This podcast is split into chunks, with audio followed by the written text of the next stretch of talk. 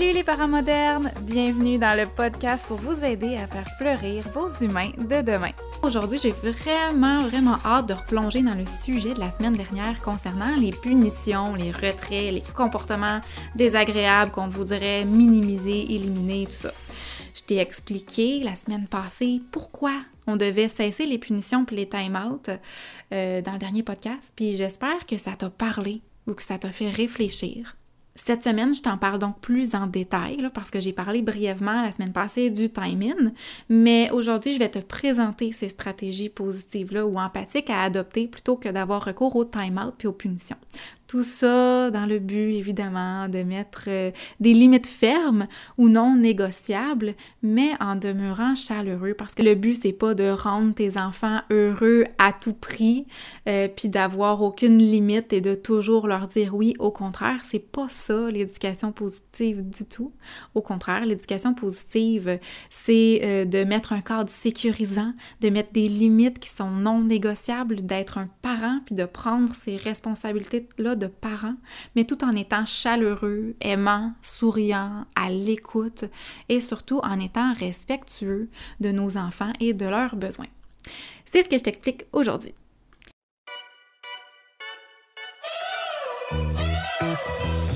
Je suis Mélanie, éducatrice spécialisée depuis presque, mon Dieu, 15 ans maintenant. Et je suis aussi maman deux fois. Puis mon troisième bébé, ben, c'est Wikid, la plateforme éducative conçue pour accompagner les parents modernes. Les parents modernes, c'est vous, ça. Ma mission, c'est de rendre votre quotidien plus simple, plus doux, plus fun dans les moments où ça va moins bien, puis ben, quand ça va bien aussi. Mon podcast, c'est la référence parentale quand vous avez besoin d'être rassuré, rassurez que vous êtes normal, que vous n'êtes pas seul, puis que vos enfants, ben, sont pas brisés. C'est la référence quand vous avez envie de comprendre de quoi votre enfant a besoin. Parce qu'ici, je réponds à vos questions et je vous donne des tonnes de pistes de réflexion et des stratégies d'intervention claires et simples qui vont vous faire du bien, pas juste à vous, à vos enfants aussi. Si mon podcast ou mes formations en ligne aident un seul parent à se sentir plus outillé, plus épanoui ou plus en confiance, ben pour moi, ce sera mission accomplie. Puis si vous avez envie de contribuer puis de donner au suivant vous aussi, mais partagez les podcasts avec vos amis, avec vos proches ou avec votre communauté si vous aimez ce podcast-là, si vous avez envie de me donner un petit boost d'énergie, ben allez me donner une petite évaluation sur iTunes ou écrivez-moi un petit message, ça me fait vraiment toujours plaisir de vous lire. Bonne écoute! Fait que pour faire un petit recap, je t'ai parlé du timing sans vraiment te dire exactement c'est quoi. Je t'ai dit c'était quoi les bienfaits, mais je te l'ai pas décrit. Fait que je vais t'en reparler un peu plus en détail pour que tu comprennes bien la nuance entre un time-in puis un time-out. Un time-out, c'est le fait d'isoler ton enfant d'une situation. De lui demander, par exemple, d'aller dans sa chambre, de se placer devant un mur ou sur une chaise de punition à l'écart des autres. L'adulte revient vers l'enfant un peu plus tard, souvent quand l'enfant y est calmé, pour faire un retour ou pour euh, lui faire la morale dans le but de lui faire vivre des apprentissages. Outre le fait que je crois profondément que quand un enfant a un comportement inapproprié, il essaye tout simplement de communiquer quelque chose à travers des comportements, euh, je crois aussi qu'un time-out ne répondra pas jamais à ses besoins. Puis je crois aussi que tous les enfants ont le droit à l'erreur. Puis quand toi, comme parent, ben, tu décides d'envoyer ton enfant en punition, les chances que tu le fasses sans être toi-même chargé émotionnellement, ben, c'est assez mince. Les chances que tu envoies ton enfant dans sa chambre ou que tu lui retires un privilège avec le sourire aux lèvres, avec un ton de voix euh, approprié et doux, chaleureux, sont très très faibles, on s'entend. Souvent quand on le fait, on snap, puis on s'emporte, puis on est beaucoup dans l'émotion, on est nous-mêmes fâchés. Euh, puis c'est tout ça qui fait en sorte que l'enfant vit encore plus des grosses émotions suite à nos émotions. Pourtant, tout ce dont nos enfants ont besoin à ce moment-là, pour être disponible pour faire des apprentissages, hein, parce que pour être disponible pour faire des apprentissages, il faut être calme, on ne peut pas être déclenché, on ne peut pas être dans des tourbillons d'émotions. Mais pour ça, si nous, on est énervé, c'est impossible que notre enfant soit calme. Si on veut que notre enfant soit en mesure d'exprimer adéquatement ses émotions, si on veut que notre enfant soit capable de réfléchir, si on veut que notre enfant soit capable de se trouver une solution qui est plus acceptable à son geste, de façon autonome, ben, il faut qu'il soit calme. Puis c'est ça qu'on s'attend d'eux, c'est niaiseux, on s'attend d'eux, on voudrait donc que ça se passe toute seule comme par magie, que notre enfant, au lieu d'aller avec les coups, au lieu d'aller avec les insultes, qu'il trouve par lui-même une solution de façon autonome, puis qu'il dise Ah, tu as raison, ma soeur, je t'ai pris ton jouet, je n'aurais pas dû, je m'excuse. Mais ça se fera pas toute seule, il faut leur apprendre ça. Puis si à chaque fois qu'il y a une situation qui arrive qui est désagréable ou inacceptable, ben tu snaps puis tu cries, ben c'est ça que tu offres comme modèle. Tu pas la possibilité à ton enfant de faire ces apprentissages-là positifs. T'offres pas un modèle qui permet à ton enfant de dire Ah, ben next time, peut-être que je devrais faire comme mon parent, puis être calme, puis parler, discuter, parler de mes émotions. C'est impossible pour ton enfant d'être calme si toi, tu l'es pas. Les enfants, là, sont le miroir de nos émotions. Fait qu'en ce moment, si ton enfant vient de taper son frère ou sa sœur pour exprimer un mécontentement, ben c'est pas tes gros yeux puis tes cris qui font peur qu'il a besoin, mais de ton aide pour trouver une solution plus acceptable pour exprimer son besoin ou son émotion. Un time-in, c'est tout simplement de retirer ton enfant de la situation. Parce que souvent, si ça implique des coups ou des tapes, ben, ça met l'autre personne en danger. Puis que ta mission première, c'est que tout le monde soit en sécurité. Tant l'enfant qui pose le geste que son frère que toi. Donc, durant le time-in, on demeure avec lui pour l'aider à se calmer, premièrement, ou pour discuter avec lui si jamais il est déjà calme. Mais l'idée, là, c'est qu'on ne laisse pas l'enfant à lui-même. Tu vas mieux comprendre ce que je veux dire à travers les quelques mises en situation un peu plus tard. Donc, la première stratégie, hyper importante, puis qui est valable pour tout, tout le temps dans ton quotidien, c'est ton attitude à toi. Je vais pas élaborer énormément sur le sujet parce que je le couvre en long et en large dans le cours, mais essentiellement, je te suggère de te parler quand que tu vis une émotion pour demeurer le plus calme et patient possible. Si tu sens que tu es sur le point d'exploser, calme-toi avant d'intervenir, s'il te plaît. Rappelle-toi que de crier ou de péter un plomb, ça va être aucune aide, ça va juste mettre de l'huile sur le feu. Pense à quand tu as une prise de tête avec ton chum ou ta blonde. Si vous haussez le ton, ben c'est sûr que ça finit mal. Reste calme, reste chaleureux. Tu sais que c'est possible hein, de nommer à ton enfant que tu n'es pas d'accord avec son comportement en étant doux puis gentil. Ben oui, ça se peut. puis je te dis qu'il va être pas mal plus réceptif à ce que tu veux lui dire que si tu arrives avec tes, une brique puis un fanal. Il y a personne qui aime ça quelqu'un qui arrive avec une brique et un fanal. Je sais pas de où elle sort cette expression-là. Dans ma tête, elle fait pas de sens, mais on comprend tout ce que ça veut dire. Oui, ça va te demander un peu plus d'efforts. Mais je te promets que ces efforts-là vont être largement récompensés par premièrement tes enfants, qui se sentent beaucoup plus en confiance puis à l'aise avec toi, qui sont beaucoup plus à l'aise de s'exprimer, qui ont plus de mots pour le faire. Puis tu vas aussi être récompensé par tes enfants qui sont beaucoup plus collaborateurs, puis qui sont en train de faire des apprentissages au lieu de répéter en boucle les mêmes comportements. Puis finalement, tes efforts vont être récompensés par une ambiance beaucoup moins explosive dans la maison au quotidien. Oui, c'est difficile au début, je vais pas te le cacher, mais quand tu vas voir que ça fonctionne, tout va devenir tellement plus facile puis naturel. Puis de toute façon, les situations frustrantes vont être beaucoup moins présentes parce que tu vas avoir un peu plus de contrôle. Encore une fois, je me répète, mais si c'est quelque chose qui te parle, mon cours, là, il sert exactement à te guider pour avoir des résultats hyper positifs dans ton quotidien à travers des explications, mais surtout par des stratégies qui sont hyper complètes. En gros, là, je te dis quoi dire, quand le dire, comment le dire puis je t'explique aussi le pourquoi du comment des choses. Va faire un tour sur wicked.ca dans la section cours pour consulter les détails de la formation. Puis manque pas l'occasion de visionner. J'ai mis des extraits euh, débloqués pour te permettre de te faire une meilleure idée du contenu. Donc, tout ce que tu as à faire, c'est de cliquer sur Je m'inscris dans la section du cours, de cliquer sur la formation Apprivoiser la petite enfance. Tu vas avoir un bouton aperçu gratuit. Tu peux ensuite te créer un compte et visionner les extraits vidéo de ton choix gratuitement. Et je te rappelle en terminant que mon e-book sur le sommeil des deux ans ben, est toujours disponible et gratuitement à part ça sur la plateforme wicked.ca. Bref, reste gentil, reste chaleureux, puis tu vas voir exactement ce que je vais dire dans les exemples plus tard. Bon, deuxièmement, en intervention, on privilégie toujours la prévention. Si tu laisses le chaudron bouillir puis que tu mets le couvercle dessus pour l'ignorer encore une couple de minutes, ben ça va quand même finir par déborder. Puis là, tu vas te retrouver avec un méchant dégât. Un dégât que tu aurais clairement pu éviter bien avant que ça déborde. Quand tu vois que ça commence à chauffer ou à bouillir, interviens. Pas comme un arbitre qui met drastiquement fin au jeu puis qui donne une punition, mais comme un médiateur. Tu veux garder la paix, puis tu veux que tout le monde, tout le monde, puisse s'exprimer adéquatement. Fait qu'aussitôt que tu vois que les esprits s'échauffent, tu te mets en mode gardien de la paix. Tu peux dire quelque chose du genre euh, Hum, je vois deux enfants qui ont pas de plaisir en ce moment. Samuel, j'entends que tu es fâché contre Flora. Est-ce que tu sais pourquoi?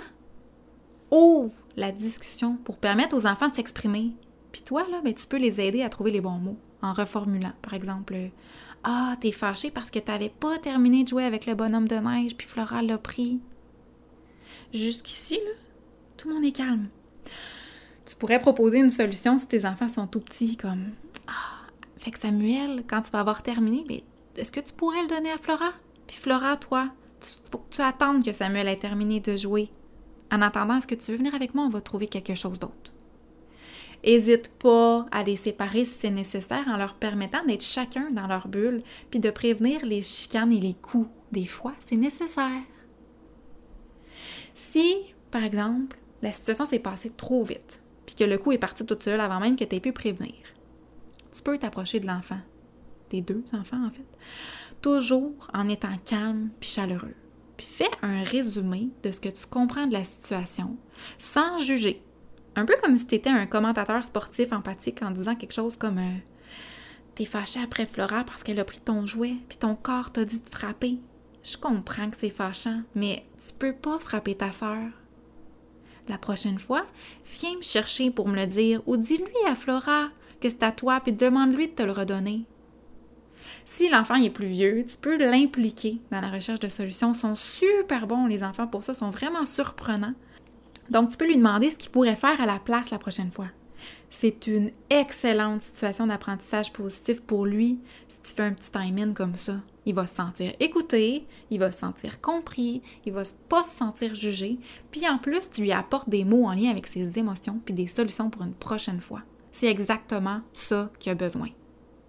Quand tu fais ça, t'as pas besoin d'être chargé émotionnellement. En fait, il faut pas que tu sois chargé émotionnellement.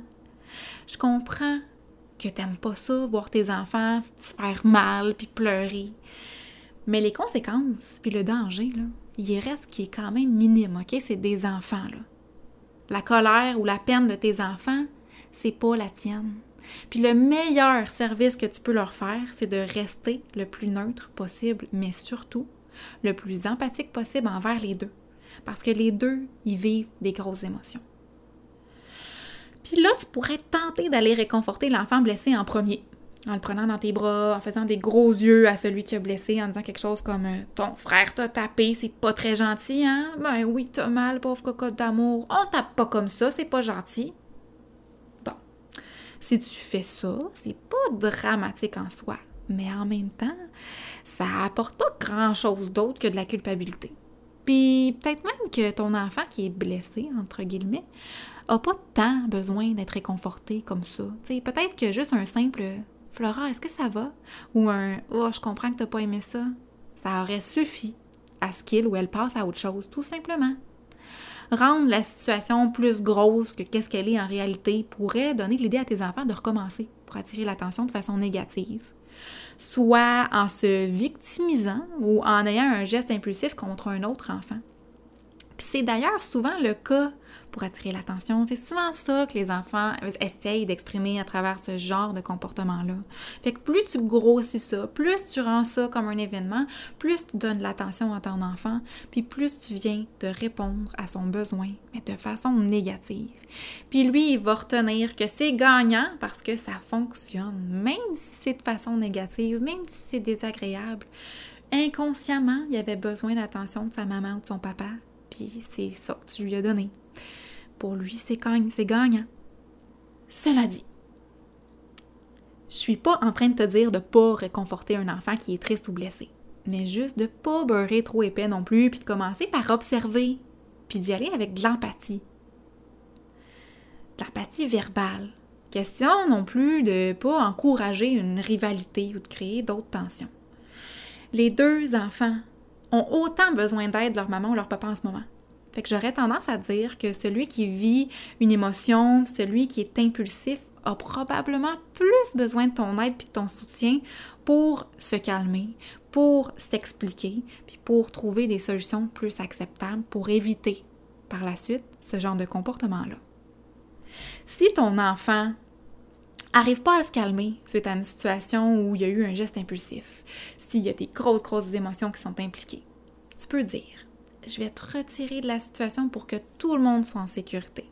Fait que ça pourrait être l'enfant lui-même qui a frappé, que tu retires de la situation, ou son frère ou sa soeur ou l'autre personne, ou même toi en disant je vais me retirer ou je vais retirer Flora pour m'assurer qu'elle soit en sécurité. On n'a pas besoin d'aller dans les émotions de ça fait mal, regarde qu'est-ce que tu y as fait, c'est pas nécessaire.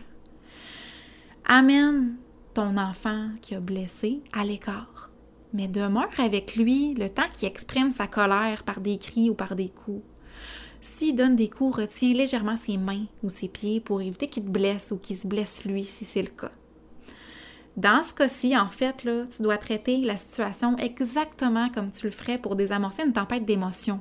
Même si l'enfant a déclenché la crise, même si c'est sa faute à lui, même si c'est lui qui a tapé, ben il a trop plein d'émotions est là, la tempête est là, puis il faut que ça sorte, puis il faut le laisser la sortir, parce que tant et aussi longtemps qu'il va être chargé émotionnellement, il ne sera pas capable d'être disponible pour ce que tu as à lui dire, pour les apprentissages qu'il a à faire. C'est ça le plus important pour le moment.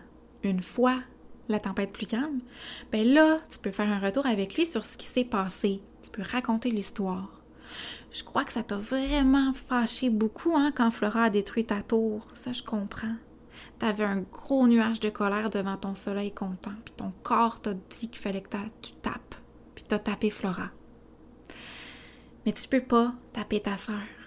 Puis quand ça arrive, quand t'as un gros nuage comme ça, ben, je suis là pour t'aider à trouver une solution. Puis tu pourrais en profiter pour émettre quelques idées de stratégie qui pourraient, ton enfant pourrait adopter, qui seraient plus acceptables en fonction de ses besoins, mais une fois calmé. Fait que si je résume, jusqu'à présent, les, stratégies présentées sont les suivantes. Rester calme en tout temps. Demeurer empathique et non pas sympathique. Hein? Les émotions de tes enfants sont pas les tiennes reconnaître euh, la situation en agissant comme un médiateur ou comme un commentateur euh, sportif et non pas comme un arbitre. Euh, et ensuite, reconnaître les émotions puis les identifier ou les besoins de ton enfant qui ont mené à, à ce comportement-là qui était impulsif puis qui était inacceptable ou inadéquat et finalement de trouver une solution avec eux pour leur faire vivre des apprentissages, pour rediriger le comportement ou pour que de façon autonome, la prochaine fois, ils puissent penser à avoir un geste qui est plus acceptable ou une parole qui est plus acceptable. Mais je pense qu'avant toute chose, avant de sauter aux conclusions que ton enfant a volontairement blessé sa sœur, avant de te dire qu'il fait un caprice en public parce qu'il est trop gâté, avant de te dire qu'il est méchant avec toi pour se venger, ce qui, en passant, c'est toutes des choses qui sont pratiquement impossibles, dépendant de l'âge de ton enfant, mais en bas de 4-5 ans, dû au manque de maturité de son cerveau. Le désir de vengeance, le, fait de vouloir volontairement blesser quelqu'un, le cerveau, il est pas là encore, avant un certain âge. Fait que ta job de parent, ben, c'est d'observer ton enfant, de te poser les bonnes questions, de mettre tes émotions puis tes perceptions d'adulte de côté pour t'en tenir seulement aux faits. Seulement à ce que ton enfant, là, ici, maintenant, essaye de te communiquer. Tu sais, il faut toujours se rappeler, je sais, je l'ai dit beaucoup, mais que chaque comportement cache un besoin, un inconfort, une émotion que l'enfant n'est pas en mesure de te communiquer. Est-ce qu'il y a un trop plein de sa journée de garderie? Est-ce qu'il est fatigué? Est-ce qu'il a faim? Est-ce qu'il est irrité? Est-ce qu'il est mécontent? Est-ce qu'il a l'impression de vivre un sentiment d'injustice? Est-ce qu'il voudrait te dire quelque chose puis il n'est pas capable de le faire? Est-ce que tes attentes à toi sont réalistes? Si, mettons, tu passes l'avant-midi à faire des commissions avec ton enfant, ben ça se peut qu'arriver chez toi sur l'heure du dîner, ben il y ait des comportements un peu plus impulsifs, un peu plus inadéquats parce que ce que tu lui as demandé un matin, là, de rester calme, assis dans un panier, à rentrer, sortir des magasins sans rien toucher, ben c'était vraiment exigeant pour son âge, puis que là, il est fatigué cognitivement de de toute cette retenue de tout ça puis de tous les stimuli aussi auxquels il a été exposé. Ça se peut qu'un changement dans la routine affecte son humeur, ça se peut qu'une dent qui pousse ou une otite influence aussi son comportement. Sois alerte, observe, puis écoute ton enfant. Tout ça, tous ces petits gestes impulsifs-là qui te dérangent sont porteurs de messages et c'est à toi d'essayer de trouver avec lui qu'est-ce qui le dérange, qu'est-ce qu'il veut exprimer pour ensuite rediriger le comportement vers quelque chose de plus acceptable, mais aussi par quelque chose qui va répondre à son besoin. Je te donne un exemple. Ma fille, Éléonore, qui euh, va bientôt avoir trois ans, mais cet exemple-là date de plus autour de deux ans, deux ans et demi, elle n'arrêtait pas de mettre sa nourriture sur la table au repas ou même de la lancer par terre. J'aurais pu me fâcher, j'aurais pu décider de lui enlever son assiette, j'aurais pu décider de reculer sa chaise puis d'ignorer sa crise de mécontentement, j'aurais pu la menacer de ne pas avoir de dessert, d'aller se coucher tout de suite ou de ne pas avoir d'histoire si elle n'arrêtait pas. Mais qu'est-ce que ça a redonné? Une crise, assurément, hein, des grosses émotions, puis une soirée euh, vraiment lourde. Mais j'ai observé. Puis j'ai essayé d'écouter son besoin. Je me suis dit que peut-être elle avait plus faim. Peut-être qu'elle aime pas que les aliments se touchent. Peut-être qu'elle a besoin de mettre la nourriture qu'elle veut pas manger ailleurs que dans son assiette. Puis elle a le droit, parce que je suis pas en faveur de forcer les enfants à manger tout. De toute façon, on ne peut pas forcer un enfant à manger tout. C'est physiologiquement impossible de forcer un enfant à manger tout. Donc, je suis restée calme. Puis je lui ai demandé Est-ce que tu as terminé de manger? Elle m'a dit non. OK. Fait que je lui ai demandé si elle aimerait ça avoir une assiette plus grande. Puis elle m'a dit oui. fait que je lui ai donné en lui disant Maintenant, je te donne une plus grande assiette. Fait que t'as plein de place pour mettre ta nourriture, t'as plus besoin de la mettre sur la table ou de la lancer par terre. OK? Je veux plus que tu mettes la nourriture sur la table, puis je veux pas que tu mettes la nourriture par terre. Ta nourriture, elle reste dans ton assiette. Tout simplement. Ben, depuis ce temps-là, elle mange dans une grande assiette d'adulte, puis je n'ai plus jamais eu de problème avec la nourriture sur la table ou par terre. Si j'avais opté pour des punitions, ben on serait probablement toujours pas plus avancé aujourd'hui parce que j'aurais pas pu, j'aurais pas su répondre à son besoin. Ou ben, elle ferait plus, elle ferait plus ce comportement-là. Mais tu sais pourquoi qu'elle ferait plus? Parce qu'elle a peur de moi. Puis j'ai pas envie d'être ce genre de mère-là qui apprend à son enfant à inhiber des comportements ou à pas faire des comportements par la peur. J'ai pas envie que mon enfant ait peur de moi. Autre exemple. Récemment, on est allé au magasin. Léonore a vu un beau bracelet, puis elle tripe sur les bijoux. Fait qu'évidemment, ben, elle voulait. Fait que je lui ai dit Waouh, c'est vrai qu'il est vraiment cool le bracelet, mais aujourd'hui, on peut pas l'acheter. Puis en disant ça, j'ai pris le bracelet de ses mains pour le replacer sur le présentoir tout de suite. Parce que oui, je savais qu'elle allait être peut-être mécontente, en fait. C'était quasiment sûr qu'elle allait être mécontente ou déçue. Puis elle avait le droit, elle a le droit de se sentir comme ça. Mais je savais aussi que si je lui laissais le bracelet dans ses mains, si je lui disais qu'elle pouvait pas l'avoir, ben elle allait jamais me le donner. Puis que ça allait escalader en crise puis en prise de lutte pour récupérer le bracelet sans le casser. Moi là, je suis pas une athlète olympique là. Quand je peux éviter un combat, ben moi que je le fais. De toute façon, je suis bien plus confortable dans mon rôle de commentateur sportif que de lutteuse. Fait que je lui ai dit par la suite, ben je comprends que tu trouves vraiment beau le bracelet, puis t'as raison. Hum, puis t'as aussi raison d'être déçu. Mais aujourd'hui, je vais pas t'acheter le bijou. Une autre fois peut-être. La prévention, le calme, la compréhension, puis la compassion va éviter des crises qui risquent de t'irriter au point de avoir envie de donner une punition au retour à la maison. Elle a déjà aussi utilisé un gros marqueur noir pour dessiner sur ses pantalons neufs, genre tellement neufs là, que l'étiquette était encore après. J'aurais pu me fâcher, puis j'aurais pu l'envoyer dans sa chambre, ou j'aurais pu y retirer un privilège. Mais c'est un enfant. Elle n'a pas fait ça dans le but de me faire chenoute. Elle a juste vu un crayon traîner, puis elle a dessiné sur ses pantalons, sans réfléchir. Oui, ok, à l'intérieur de moi, là, j'étais en. J'ai pris le crayon de ses mains, puis j'ai été me calmer.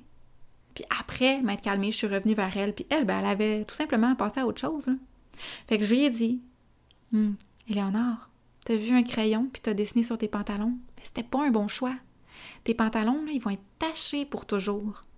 Quand tu veux dessiner, ben, tu peux aller à la table de bricolage puis dessiner sur du papier. Puis je lui ai montré ces choses de bricolage. Même si elle sait pertinemment où sont les choses de bricolage même si elle sait qu'elle doit dessiner sur du papier, parce que je prends toujours pour acquis que mon enfant s'en rappelle plus. Parce que c'est ça des enfants. Ça oublie, puis c'est impulsif. C'est pas de leur faute. Ils explorent, ils sont dans leur bulle, puis ils font des erreurs. Mais ces erreurs-là, -là, c'est des magnifiques occasions de faire vivre des apprentissages, même si sur le coup, c'est pas le fun. Mais c'est pas mal plus payant de le prendre comme ça que de te fâcher, puis de te fâcher une deuxième fois, puis une troisième fois, parce qu'au final, t'as pas fait le petit rappel qui aurait peut-être fait une différence. C'est sûr que dans la réalité, ce que je t'ai expliqué aujourd'hui, les stratégies que je t'ai données aujourd'hui, c'est juste un petit bout de tout ce que tu peux faire. Suite à des comportements inadéquats qui se répètent malgré les interventions positives, respectueuses et empathiques, ben, il y a bien des choses que tu peux faire comme utiliser des gestes réparateurs ou des conséquences naturelles ou logiques. Je pourrais en parler vraiment, vraiment, vraiment très longtemps. Puis c'est exactement pour cette raison-là que j'ai créé mon cours. Pour avoir toute l'information, puis toutes les stratégies complètes avec des exemples clairs au même endroit dans un ordre logique. Fait que même si je t'en parlerai pas aujourd'hui, je suis convaincue que je t'ai pas laissé trop sur ton appétit, puis que cet épisode-là va quand même avoir su t'apporter plusieurs stratégies gagnantes ou certaines réponses à des questions, ou même juste t'avoir redonné confiance ou t'avoir rassuré. On se reparle la semaine prochaine, puis oublie pas d'aller consulter la plateforme wikid.ca pour avoir toute l'information concernant les activités de la boîte magique de Noël. Tourlou!